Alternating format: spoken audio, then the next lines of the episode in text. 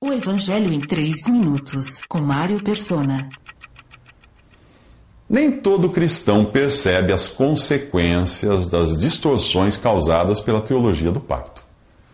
Durante séculos, a igreja, que deveria viver como estrangeira neste mundo e em constante expectativa pela vinda do noivo, achou-se no direito de reivindicar para si uh, todas as promessas feitas por Deus a Israel no Antigo Testamento. Assim, os judeus foram perseguidos de forma implacável por aqueles que estavam de olho em seu espólio ou eram simplesmente levados pelas ideias vigentes na, na, sua época. Se você estudou história, aprendeu que não foram apenas os papas, mas também os reformadores como Lutero e Calvino que perseguiram os judeus. Mais recentemente, pregadores inescrupulosos passaram a oferecer à igreja as bênçãos terrenas prometidas originalmente a Israel. A teologia da prosperidade é um dos subprodutos da teologia do pacto. Portanto, se você acredita que não importa adotar uma ou outra visão dispensacionalista ou teologia do pacto, é melhor reconsiderar.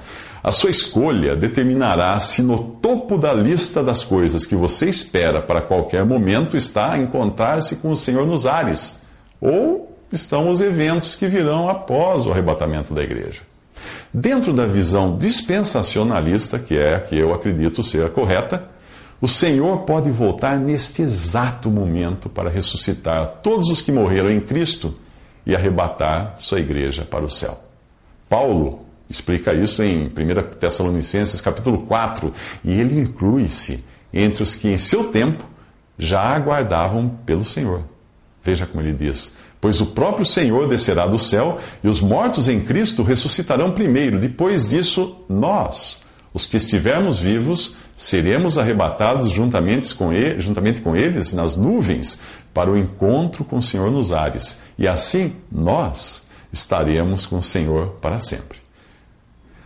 Depois do arrebatamento, virão três anos e meio chamados de início das dores, seguidos pela manifestação do Anticristo e pela grande tribulação. Isso está em Mateus 24, versículo 8 e 21.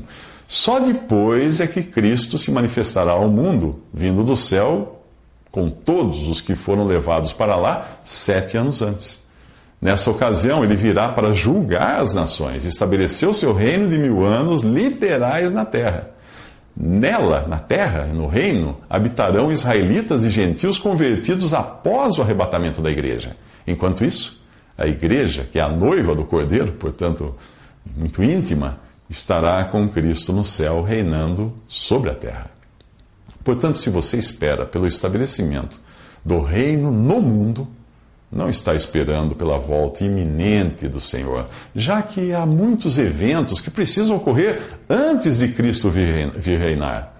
Todavia, o Senhor deseja que nós sejamos como aqueles que esperam seu Senhor voltar de um banquete de casamento, para que quando ele chegar e bater, possam abrir-lhe a porta imediatamente. Imediatamente. É, é o que ele diz.